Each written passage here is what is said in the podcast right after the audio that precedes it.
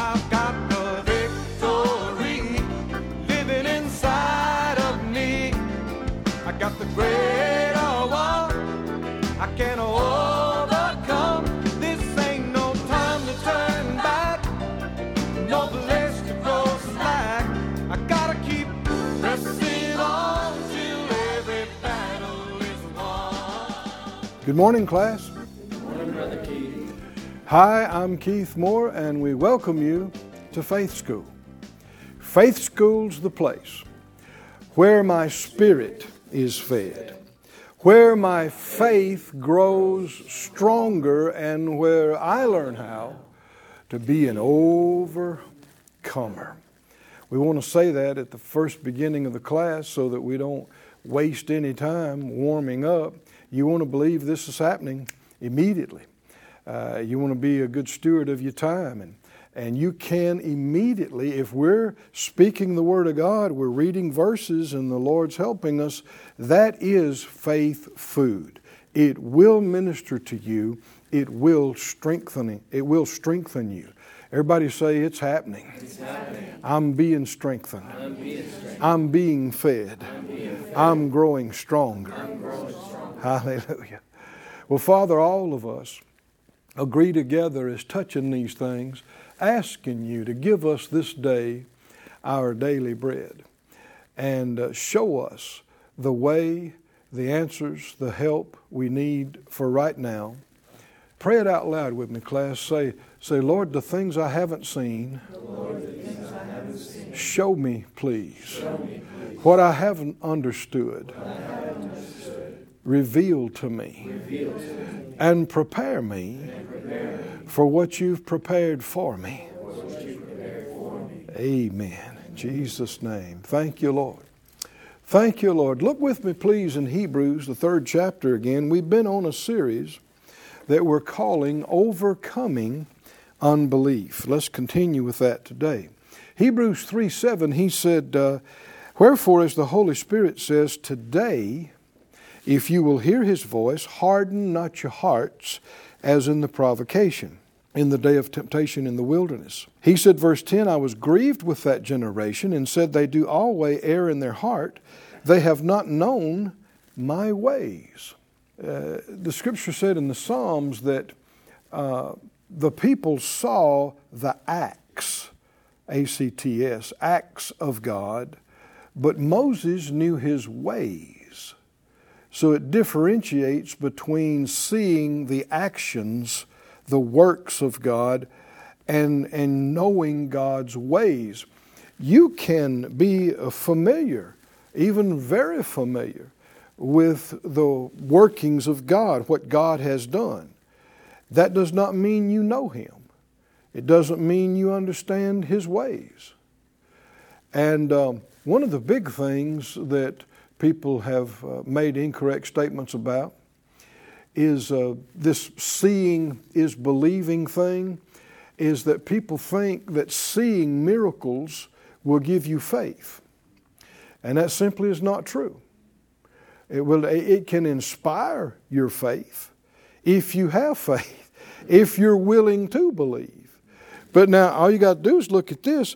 Did these people he's talking about, this first generation of Israelites that God brought out of Egyptian slavery, did they see any miracles? Yes. They saw miracles that nobody had ever heard about or dreamed about. Think about all the signs and wonders that got them delivered out of Egypt. I mean, astounding things, amazing things. Then, once they got out, the splitting of the Red Sea. Is that a miracle? Uh, if that don't qualify, I don't know what, what would qualify, right? Everybody say miracle. That's definitely a miracle. And they all went through on dry ground. And then when the Egyptians tried to do it, it collapsed on them. And all of their enemy that was trying to kill them are dead. No longer a threat. Never again do they have to be afraid of them. They saw manna fall out of the air that they could eat. They saw water come out of the rock that was enough to, to uh, give satisfy their thirst and all of their flocks and herds and it was two million people plus all their we're talking about rivers of water coming out of these rocks did they see miracles Yes. Did it give them faith No. no and that's what he's warning us about right you can see some things you can hear some things and it do, that alone does not give you faith Tell me how faith comes. Faith class. Huh? Romans 10 17 says, So then, faith comes by hearing, and hearing, actually, the words are uh, Rhema Christos, hearing by the anointed spoken word, hearing by the word of God. You could only have faith in me to the degree you heard me tell you something I would do. Our faith in God is based on what he, we have heard from Him, that He would tell us that He would do. So you can you could be surrounded by miracles. You could see them many many times and still choose to be obstinate and unbelieving. My uh, my grandmother and my great grandmother were healed in uh, William Branham's meetings back many decades ago. Uh, I won't go into it, but amazing things. And, and my, my dad was just a, a boy back then. And he said he was standing in the healing line uh, when my grandmother was ministered to. She had uh, cancer and would have died. Of course, back then, uh, there was not the treatment like it is today. And a lot of people, you know, didn't have any insurance and they didn't even have access to doctors. They were very far away and that kind of thing. And most people just died. And, but um, he said one thing he saw, he was standing there as a boy, and he said this lady beside him had this huge goiter on, on her neck and on the side of her, her head, her face. And he said, uh, the man of God came to her and, and, and popped his hand up against that and commanded it to, to go away. He said that thing just went down flat, just like you'd popped a, a pin in a balloon. He said it was just, you had, you had to look twice, you know, like where did it go? It was there just a moment ago. And he said on the way out, he heard some men that had been standing outside the door looking, saying, uh, you believe that? The other guy said, Nah. Said he had that framed somehow. They had that fixed up some. Well, they stood right there and saw a miracle right in front of their eyes and didn't believe it. They, they wanted to, even though they had no idea how somebody could make that happen, they decided, yeah, they, they made that happen. So they rigged that up somehow. Well, now, see, that's just a choice not to believe. Said out loud, believing, Believing is a choice. is a choice. And so, what it is, uh, when you talk about believing God, it's a choice to trust God. It's a choice to trust what He said, right? That He said it, that it's true, that it's right. If He said it, He can do it. If He said it, He will do it. Hallelujah. It's a choice. Say it again believing, Believing is a is a choice. Well, then, by contrast, what's unbelief? Unbelief is also a choice not to believe. And see, that's what uh, actually it, it, it tried God's amazing patience and it irritated him and it angered him as the months went by and the years went by. And no matter how many times they saw his faithfulness, his graciousness, his power, his, uh, you know, trustworthiness to keep his word, he actually said in Numbers 14, he said, How long will it be before they believe me? How long, he said, uh, will, will they, before they stop despising me? We, we might say, and disrespecting me. How long? Why did he say that? Because he knew. This is the juncture in Numbers 14, the 10th major time they defied him and refused to believe him. That was the point where he said, You're going to get what you've been saying. You've been saying we're all going to die out here in the wilderness. You're going to get what you said. Why? Because listen to the question How long will it be before they believe me? He knew. We wouldn't know. He knows the hearts, He knows the end from the beginning. He knew it wouldn't matter how many more opportunities they had, they're not going to change, which is why they just had to go into the desert. They're to, see, if they're not going to believe him now on any of these things, how are they going to follow him step by step to take the promised land? Can you see that? If they won't obey him in these things, you know, will they obey him when he says, march around the walls of Jericho? No. huh? No. No. But that second generation did. Under Joshua's leadership, don't you know those kids got tired of living out there in the desert and listening to mom and daddy gripe and complain all the time? Because that's what they heard. They heard them fussing about Moses and fussing about Aaron, and it's all somebody else's fault. Unbelief is a miserable way to live. And I refuse to live that way. Huh? And I refuse to hang out with a bunch of unbelieving, griping, belly aching folks. Not my kind of people. How about you? Not my kind of people. I want to be around somebody that's got more faith than I do, got a bigger vision than I do. That when they say things and they go to believe and, and step out, and I go, whoo, yeah, I'm behind you. Go ahead. Show me how to do it. Why? It inspires you, it stirs you up. And this is not imaginations and and pie in the sky things. God is big and He can do big things. Can you say amen? amen? And all things are possible, not just anybody, but to those that'll make that choice to believe. Come on, say out loud, class. I choose, I choose to, trust God. Trust my God. I, choose to believe, everything he says to me. me. Hallelujah. You just you choose. If God starts talking, you don't have to wait till he finishes the sentence. Huh? To believe what he said. You said, Do you believe that? Yeah, we hadn't got through talking. Yeah, but I believe it. Because it'll be right. Watch. Everything he says is right, and he does everything he says. Go with me back to Numbers, the 16th chapter again. This is after that Numbers 14 event at Kadesh Barnea when they sent the spies into the land. And they've already been told they have to go back into the, or just stay in the wilderness because they wouldn't believe. And now this is an 11th event. Things are not getting any better. They actually are progressing the other way.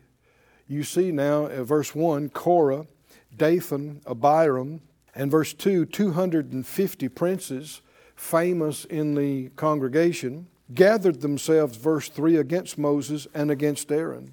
And they said to them, You take too much on you, seeing all the congregation are holy, every one of them, and the Lord is among them. Why then do you lift up yourselves above the congregation of the Lord? And when Moses heard it, he fell on his face. Is that the action of an arrogant man? No. It is not. it is not. If you look at the 12th chapter of Numbers, it says that Moses was the meekest man on, on the planet, on, on earth. Meekest man. You, if you'd have searched the whole planet, one by one, you could not have found a more humble individual than Moses. I know the Lord pointed that out to me many years ago as a boy. One of the first revelations I ever got. Boy, reading the Bible for the first time, he pointed that out to me. And he spoke to my heart. I don't mean I heard a voice, but inside, just me sitting in the chair reading the Bible, he said, uh, Did you notice? Moses was the meekest man in his generation. I thought, yeah, I see that. He said, Do you also realize he's the most used man of me in his generation? Is there a connection? Yes. You know what Jesus say? Learn of me. I am what? Meek. Is that right? Meek. That that is uh, the uh, characteristic of godliness. And you'll find that humble individuals are honest individuals. That's one of the big uh, identifying characteristics. And the Bible said God gives grace to the humble. But what about the proud? They don't get the grace, they don't get the help, they get resisted. Well, what's the difference between pride and humility? Well, if pride, excuse me, if humility is honest, what would pride be? It, it's dishonest. Dishonest. And um, you, you can't play games with God, He won't play with you. you know what I mean by that? You may think you can fool people, gaming them, acting like you don't know when you do, acting like you know when you don't.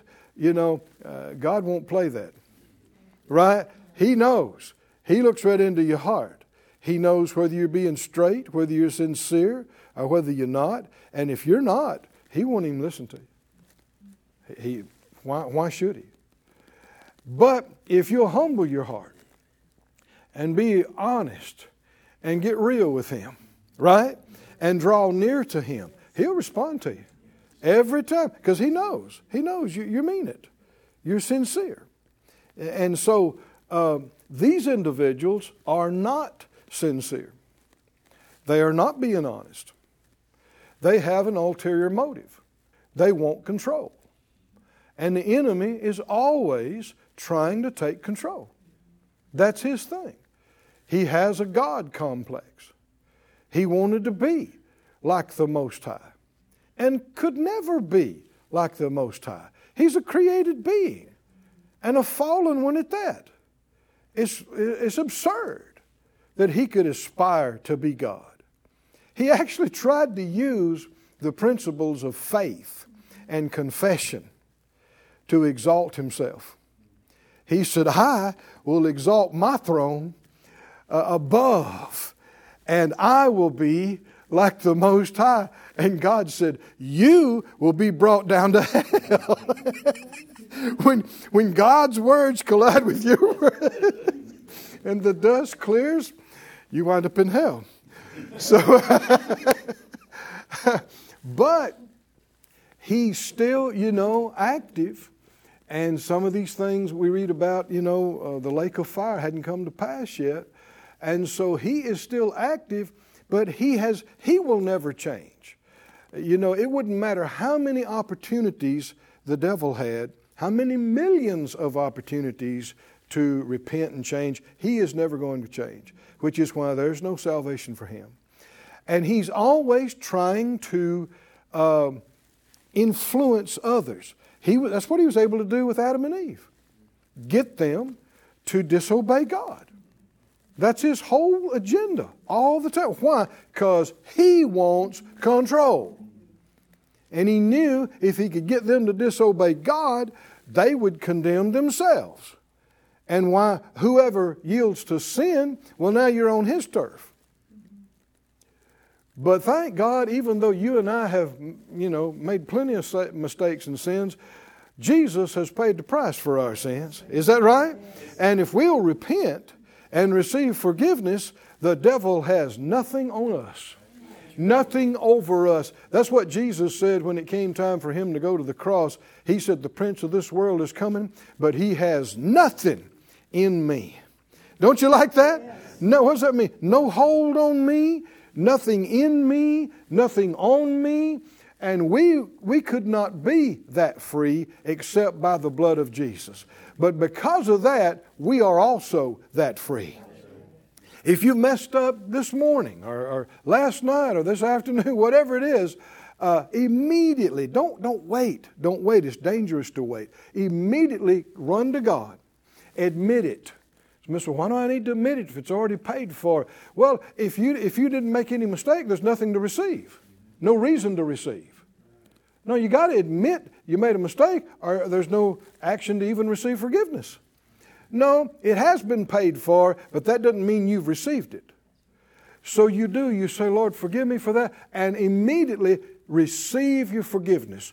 Receive the cleansing. And what does that mean? That means the enemy has got nothing in you, nothing on you. Everybody said out loud, I receive, I receive complete forgiveness. I receive I receive total cleansing and washing by the blood of the Lamb. I receive the righteousness and holiness of Christ. Hallelujah. And say this out loud. And the devil has nothing in me. Nothing. No control in me or over me in Jesus' name. None. None, none. You see, sometimes people get afraid of people, you know, that talk about uh, devil, the devil and demons and witchcraft and voodoo and, and this or the other. And, and they say, well, you know, man, I think somebody in my building is, is practicing this or that. I think they, they put the hoodoo on me. if you fear it, it could have a place on you. Are y'all listening, class? Because fear, your fear draws things. Remember what Job said? I feared a fear, and it came on me, it came to me. But no, you remember Balaam, um, Balak tried to hire Balak, Balak tried to hire Balaam to curse Israel. And he even tried to because there was a lot of money available to him if he could get it done. But the Lord told him, You can't curse whom I have blessed. Said, I've blessed him, I've blessed them, and they're blessed. And that's what you got to believe. I mean, if somebody could, could take the blessing of God off of you and curse you, that'd be bigger than God. Ain't happening. Never has, never will. Somebody say, I am, I am the blessed of the Lord. And whom God has blessed, God has blessed. nobody can curse. Nobody can curse. Amen. No, nobody can curse me.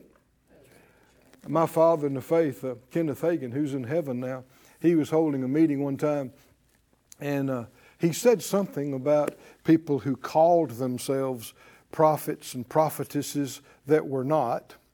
And he said some things along that line in the service. And boy, a couple of the pastors came to him later and said, Oh, Brother Hagin, uh, uh, prophetess so and so was in the crowd. Didn't you know that? Uh, man, she'll be mad and, and, and she'll put a curse on you. He said, Ha! I double dog dare her to put a curse on me. I said, Ooh, I wouldn't say that. That's because you don't know who you are. The Bible said, The curse causeless shall not come, it'll return to the place it came from. What? If you're blessed and you know you're blessed, somebody try to curse you, it'll go whoop, whoop, whoop. They better make it in their hat size because it's coming right back. Come on, somebody needs to say this and believe this. I am, I am the blessed of the Lord. blessed of the Lord.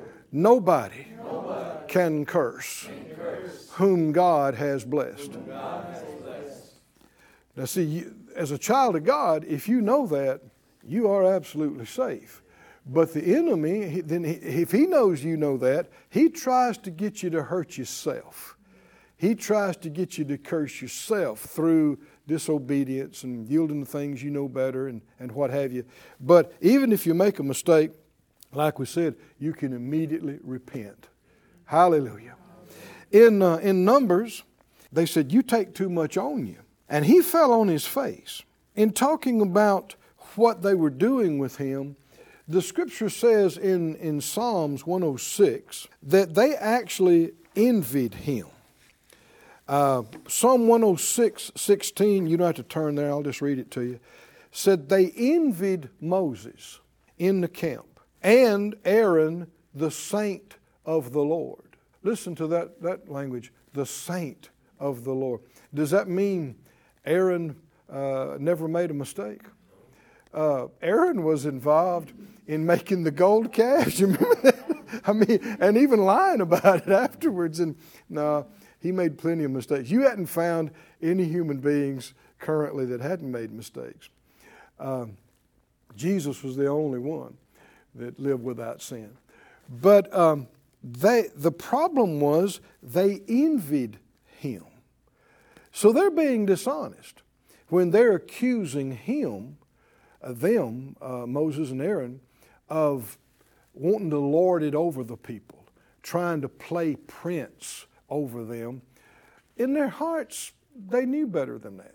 But they wanted what they had, they wanted the control. That's what we were talking about earlier. That, that's that devil, always trying to usurp, always trying to take over. And the thing is, you can't be passive. If you don't rise up and resist him, he will run over you. He, he's not a gentleman, right? How many understand the devil is not polite? He will run over you. He will influence people to do it. He'll try to do it personally and directly. And that's why the scripture says, give him no place and resist him steadfast in the faith. And you can do it because you got the authority in the name of Jesus. And the Bible said, resist the devil, and what will happen next? What will happen? He will flee from you. Why? Why? Because you're so intimidating? No, it's because of who's in you right? The greater one who's in you and the authority of the name that you wield. Oh, somebody say, I can, I can. Resist, the devil. resist the devil. And he has to. He, has to. he must, he must. Flee, from me, flee from me when I. When I do. Oh, thank God. So they envied Moses and Aaron, and the Bible said the earth opened and swallowed up Dathan and covered the company of Abiram, and a fire was kindled in their company. The flame burned up the wicked. That was the immediate and severe judgment for rebellion against God and defiance and trying to usurp.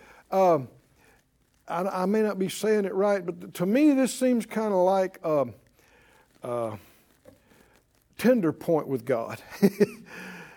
His creation has rebelled against Him over and over and over again for no reason.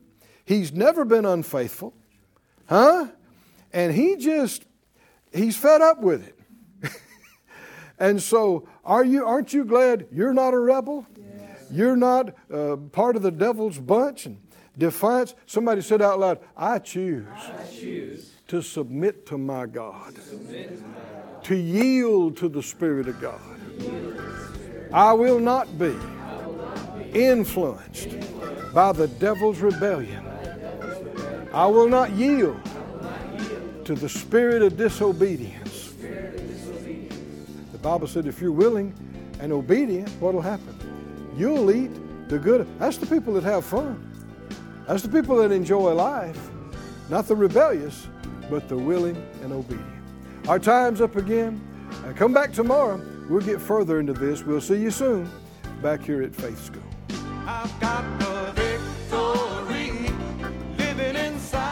Thank you for joining us at Faith School. Class is dismissed for today, but you can watch this and other episodes of Faith School free of charge at faithschool.org. For more information, visit our website or call us at 941 702 7390.